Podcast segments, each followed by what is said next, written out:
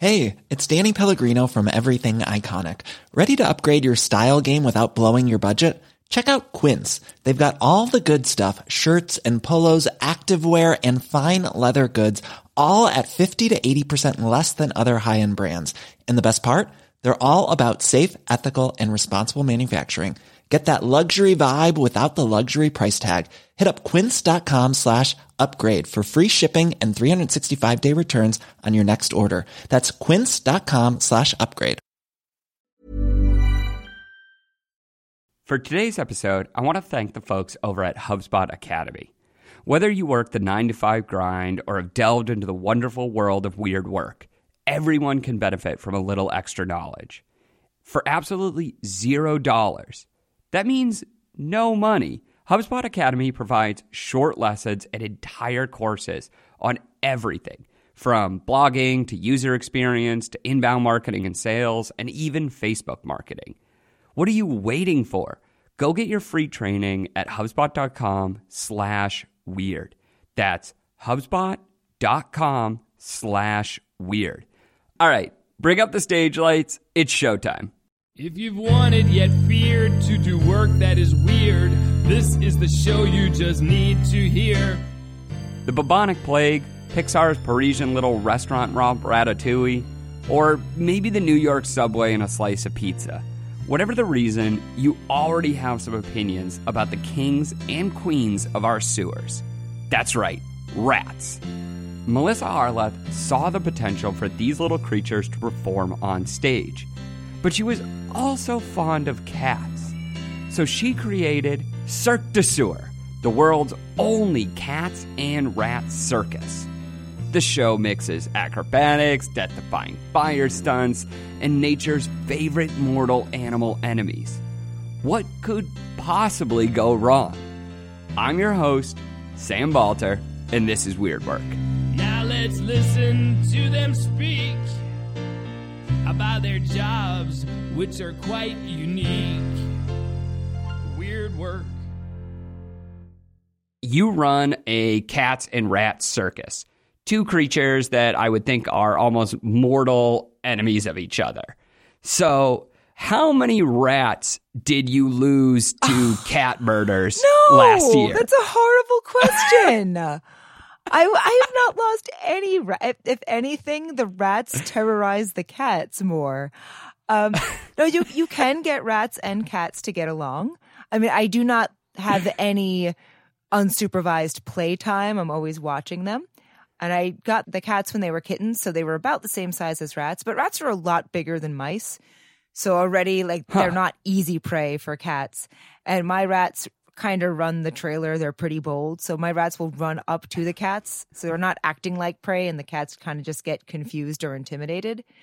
So I haven't had a cat go after a rat to its face, but when they turn around and they see the tails, it looks like string.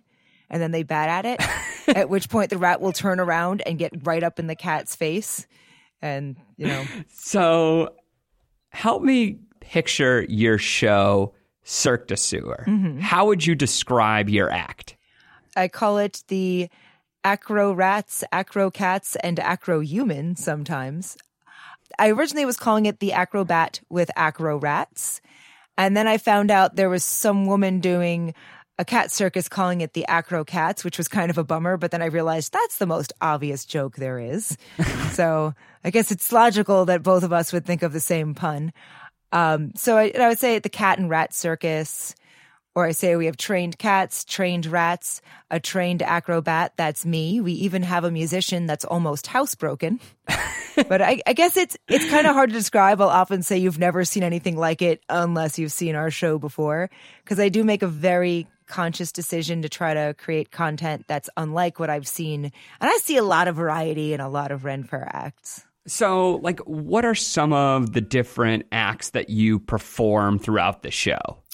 Well, I think the coolest part is my rope walking finale, but really it's the animals that get people excited.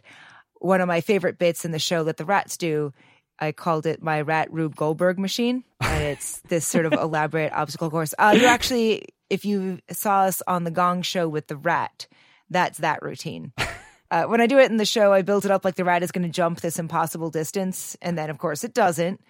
And I have little clown reactions. So I do a headstand, and then I do a straddle split, and the platforms are exactly as far apart as my feet are in a straddle split. So the rat runs across my legs to the next platform, goes up a rope ladder, hops in a rat wheel, runs on a track in the rat wheel to the end of a, the platform, goes down like a little uneven staircase thing, jumps through a hoop, goes over a teeter totter, jumps to another platform. Uh, there's a ladder that is kind of hanging loose, so it runs up the ladder, and its weight causes the ladder to swing and attach with a magnet on the bottom. And once it's fastened, the rat can run to the bottom platform, run center stage, quote unquote, uh, do three turns, run, jump through another hoop, run up a ladder, and then press a lever with an applause sign. So it's it's kind of a lot of behaviors. it's that's a lot. That's a lot of steps. so, what about on the cat front? So uh, with the cat, it's uh, the I call it the cat ballet. Although I often say because when two humans do ballet together, it's called a pas de deux. When I perform with my four-legged feline friend, it's my pas de quatre. and it's I, I like really bad puns. Yeah, this is a very pun-heavy show. I love it. So um, when when he was a kitten, I started training him to jump like over my legs and through my legs, and like I'll I point to my various body parts, and he knows to jump to my butt or my shoulder or my head or my knee. So it's a routine where I have the point shoes and I do extensions and passe, and he jumps through and over my legs, and he does weaves through my legs. And then the last thing we do is I lie on my back with my legs up and my feet flexed, and he jumps on my flexed feet. And then I do a little backward shoulder roll, and he runs along my body to my head. And then I go up and point, and I juggle three knives. I like how casual the end the ending statement of "and I just juggle three knives" is. I juggle three knives, like you do. I mean, if you got a cat on your head already, you might as well juggle knives, right? Yeah, that wasn't my first thought personally, but yeah, sure. so, okay, set the scene for me. Where are you when you're doing these types of performances? Right now, we do pretty much exclusively Renaissance fairs, but we do a 45 minute ish show. It's hard to keep to a specific time because I have cats and cats don't know about picking up cues. So I'll have to cut part of my rope routine, which bums me out because the cat took 10 minutes to scratch itself. But the audience loves when the cats don't behave just as much. Like, even more, actually. I've been told the more I'm suffering on stage, the more enjoyable it is for the audience. So it's good for someone, I guess. I guess it's kind of like when you watch like uh, Saturday Night Live or something, and the actors like break character Yeah. and just start laughing. yeah, like it's always fun. It's kind of like that, only it's a grown woman begging a cat to jump through a hoop. um, but but yeah, so we do primarily Renaissance fairs. So they're outdoor shows, which means rain or shine, which is kind of difficult. Like we just had a rain day this weekend, and I can't really set up my rope on the stage; it's too slick. So instead of doing rope walking, I had cats jump through hoops of fire. And it wasn't raining yet, and it was supposed to rain. It wasn't predicted to rain until the show was over. So I thought, yeah, we can get this in. We can do this cat ballet. We've got the three cats on stage. And like the thunder uh, is starting, and you could see the clouds coming in, and it's getting darker, and you know it's just going to start raining any second. And I'm like, okay, we're going to do the last trick. The cat's going to jump through fire. And I look, and every last cat is like jumping off its platforms and running backstage. Yeah, the cats the cats give zero fucks about sticking around for the show. Oh yeah, no, it was it was every cat for himself. I did get Schrodinger back on stage, and he jumped through the fire. You've mentioned a few of your cat names, Mm-hmm. and they're positively hilarious to me. So could you just like quickly like list off the name of your your cat actors? All right, so my oldest cat is Padkey Meow. I have two kittens that I adopted around this time last year. One of them is named Schrodinger, and the other one is named Sputnik. Uh, now, I let my assistant, who is uh, he was born in Soviet Union, his first language is Russian, so I told him he could name one of the cats. And he said, Luna, let's name it Luna. And I said, okay, fine, Luna. And the next day I looked under the cat's tail and I was like, that's not a girl cat. so we compromised and it's named Sputnik. I think I think Schrodinger, Schrodinger is probably my favorite one. That's a fantastic name for a cat. I, I thought it was amusing. I always say I name him Schrodinger because I don't know until we're on stage if he's going to do the trick or not.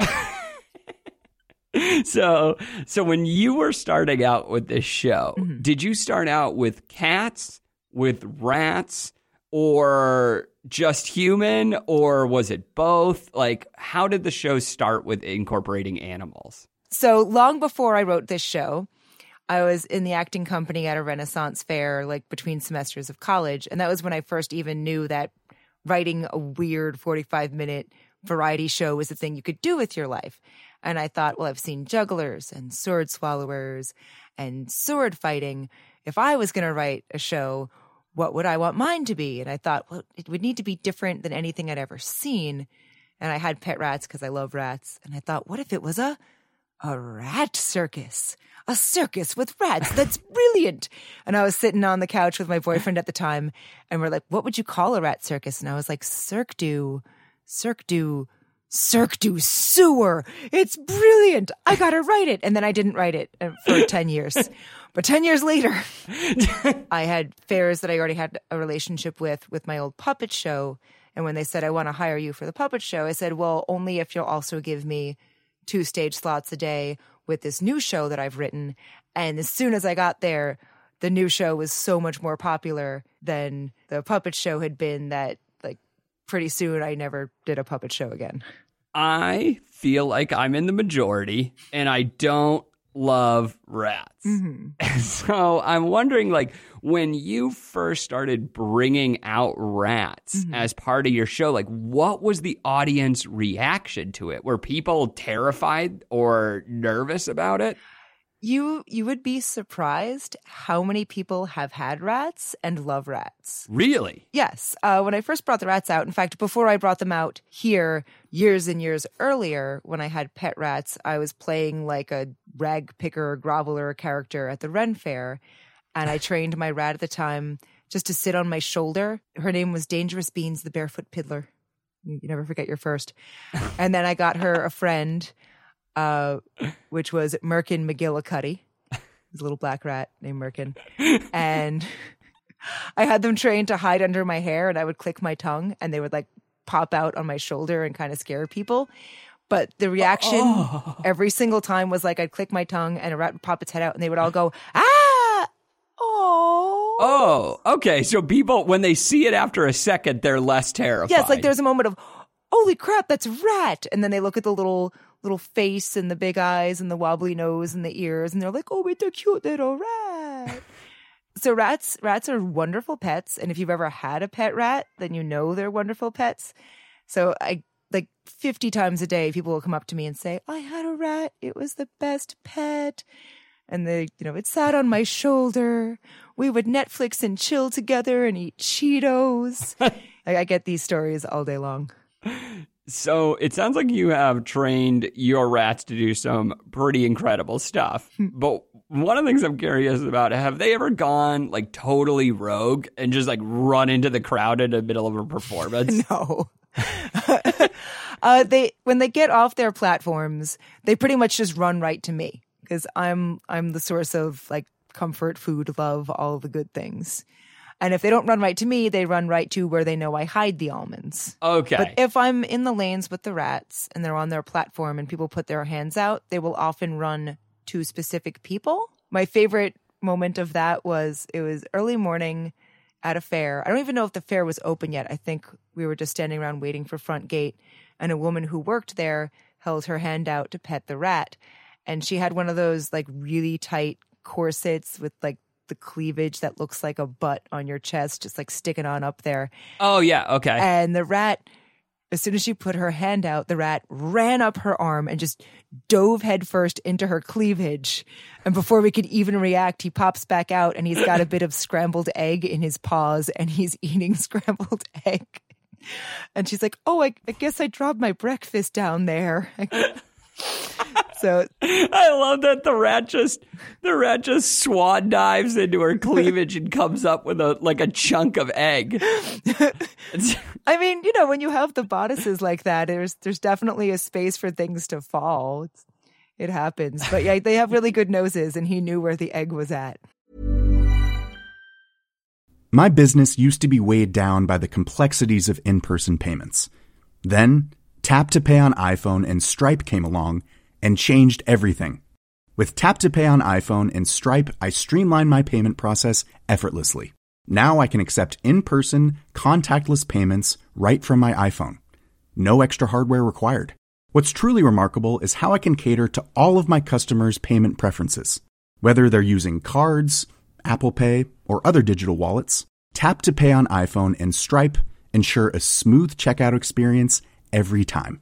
And it's not just me. Stripe helps businesses of all sizes, from local markets to global retailers, scale quickly and stay agile. To learn how Tap to Pay on iPhone and Stripe can help grow your revenue and reach, visit stripe.com slash tap iPhone. There's never been a faster or easier way to start your weight loss journey than with PlushCare. PlushCare accepts most insurance plans and gives you online access to board-certified physicians who can prescribe FDA-approved weight loss medications like Wegovy and Zepbound for those who qualify. Take charge of your health and speak with a board-certified physician about a weight loss plan that's right for you. Get started today at plushcare.com slash weight loss. That's plushcare.com slash weight loss. plushcare.com slash weight loss. okay, so it sounds like these besides going crazy for scrambled eggs and people's cleavage, these rats are really, really well trained. Could you take me a little bit through of like how long until these rats are stage ready and kind of what is their training like? I can get them stage ready pretty quickly. They won't be doing like that obstacle course I described is a thing that takes months because there's a lot of separate behaviors. But I can get them to do like one, maybe two tricks on stage in a couple weeks. Okay. I mean, the first thing is getting them confident outside of the cage and confident with me and comfortable. So I just give them free range time where I'll sit on one side of the couch and I have a little bit of food in my hand. And if they get near me, I'll give them some food. So for the first day or two, every time I give them a little treat, I go, hop. And then they recognize that that sound is associated with the treat.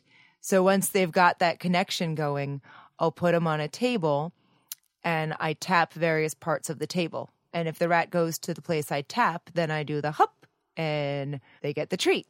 And like it'll take minutes usually for the rats to figure out I touch this part of the table and they run to it and they get a treat. How did you learn how to train rats? Well, uh, I took a psychology course when I was in college with lab, and I fell in love with my lab rat.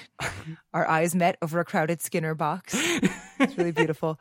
Uh, so my our job was to train the rats to press the lever, and I was just so amazed, like this little little furry animal that I'm all bonded with, and it's learning how to press the lever, and it's so smart and so cute. So I guess for the long time I had in my brain, like I should train rats, but initially I just had rats that I loved up on and walked around with. And then it wasn't till about 10 years ago when I trained Pandemic, Bubonic, and Ebola. Wow, those are great rat names. And really, really all they did was jump through a hoop, turn in a circle, stand on their hind legs, and walk a tightrope. Okay, the rats, it seems like you got a good system for training them. What about the cats? What is their training like? Um, it's pretty much exactly the same, only more distracted. They're just more difficult to work with. they they're they're just less focused. So if a rat knows it does these three behaviors and it gets an almond, you put the rat down on the table and it just like speeds through the behaviors. With the cat, the cat knows it has to do three behaviors to get the chicken in your hand. So the cat will like do the first behavior, stop, think about it, maybe scratch himself, look up in the trees, do the second behavior, yawn, stretch, do the third behavior, and then get the treat. So, so the cats are just a little too professional need a lot of practice, maybe. so we've covered the rats and the cats, but there's also you, the human. Mm-hmm. Yeah, I do stuff too. You do stuff too. Um, I do stuff, too. And it's pretty physical stuff on your end. Like Mm-hmm. you're doing slack ropes, you're upside down, you're juggling things, you're doing splits. What's your training like? I'm glad you asked. it's usually about three to five hours a day. Whoa. During the winter, it's more like three to five hours. During like this this time of year, it's like three hours. So I'll do a half hour ballet barre warm up. I'll do 45 minutes of stretching. And then, depending on what day it is, I might do an hour of rope walking. I might do an hour and a half of rope walking. But I do a lot of the conditioning that aerialists do. Uh, and then there are other skills. So, uh, one of the things that I've just started putting in the show is hula hooping fire on the slack rope for our alternate fire show. Gotta have it. yeah, everyone likes the fire show. Everyone loves pyrotechnics. Oh, like or, or rats jumping through fire. It's, it's smaller than that. Uh, a lot of Renaissance Fair performers will have a fire show. That's their finale show.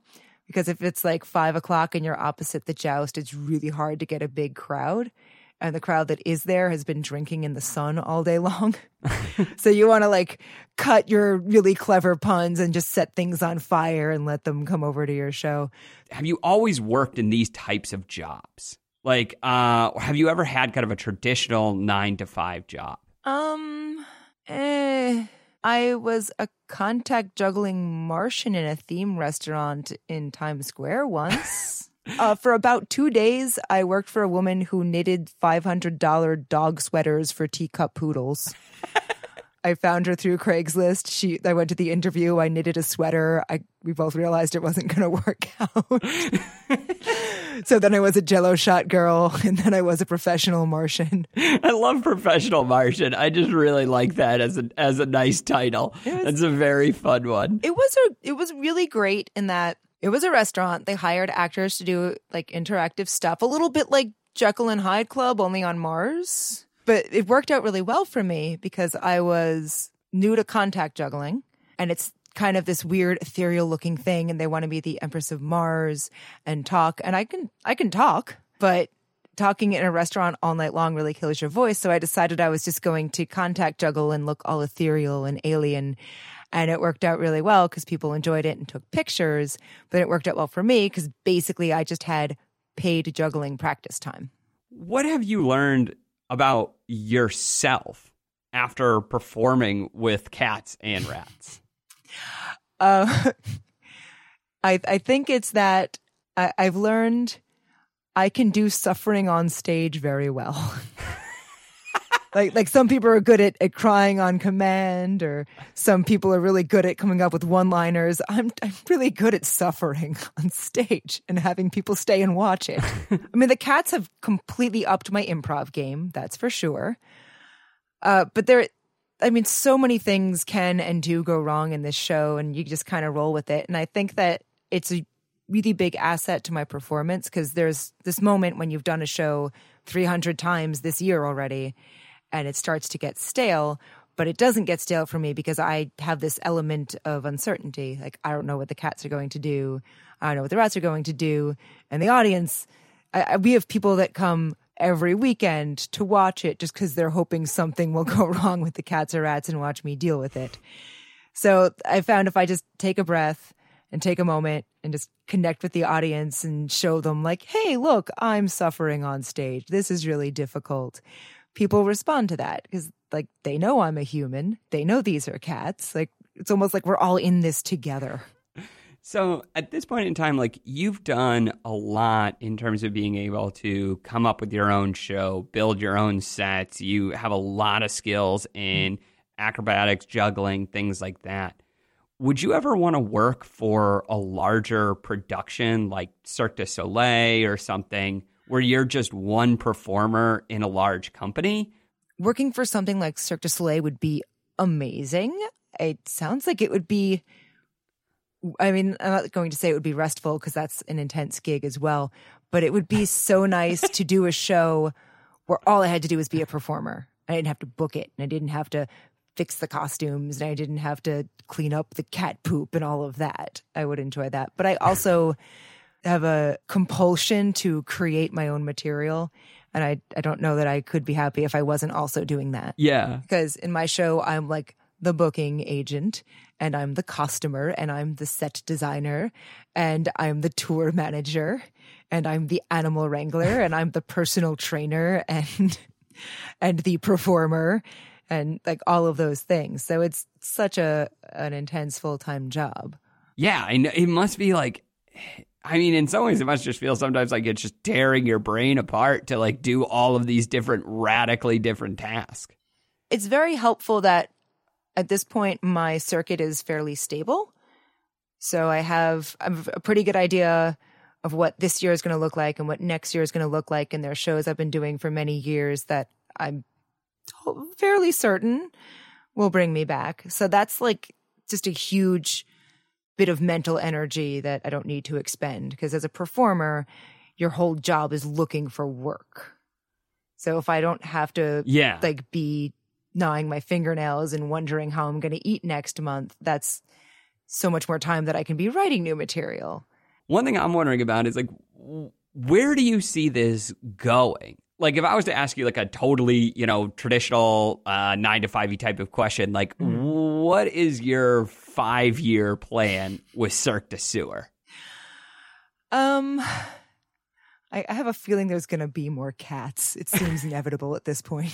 So, the introduction of more cats. Probably more cats, but I would love a chance to get together with other musicians and performers and create material that isn't just my cat and rat stuff. But I love the cat and rat stuff. But you know, juggling or playing music or clown routines or rope walking. I have this aerial hoop routine that I've been working up where I sing the habanera as a giant chicken. You know, I don't get to do that in my show. Seems like that needs to be performed somewhere. Do you kind of have a feeling of like a sense of comfort by having the animals on stage with you at this point? Like, would you be a little bit nervous maybe to be doing something to be all alone out there? Nah, not at all. Um, that's and not to sound arrogant. Uh, I I did stage acts before I ever had animals, and I still perform without them occasionally. But it's when you're performing, when you're busking or street performing or doing a Renaissance fair, you don't have people that showed up because they want to see you. You have people that are like drinking beer and eating turkey legs and thinking about the joust and checking out the girls with the bodices and the boobies up to their chins. Like there's a lot of distractions.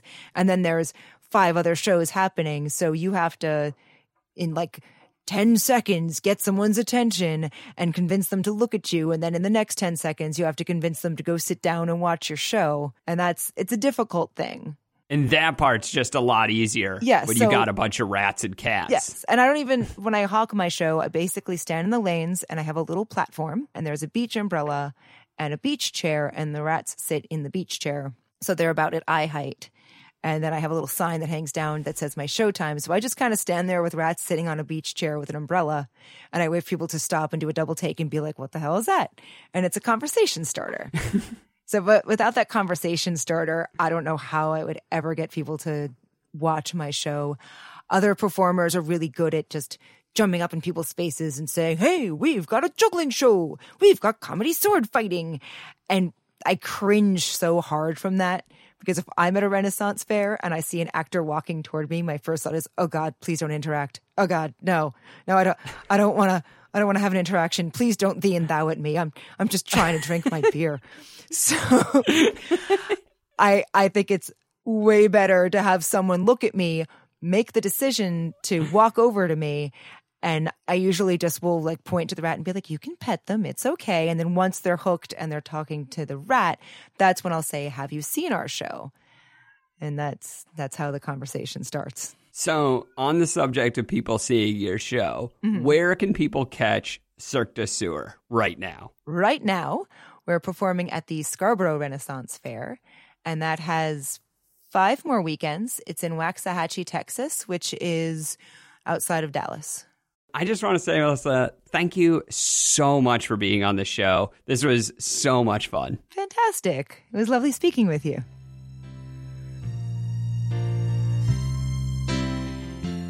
Today's episode was produced by Matthew Brown. We'd like to thank Derek Clemens for additional recording help.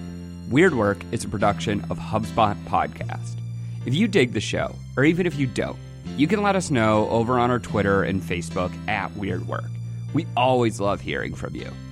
As always, I'm your host, Sam Balter, and stay weird, you Schrodinger cats. Are you alive or are you dead? Are you both?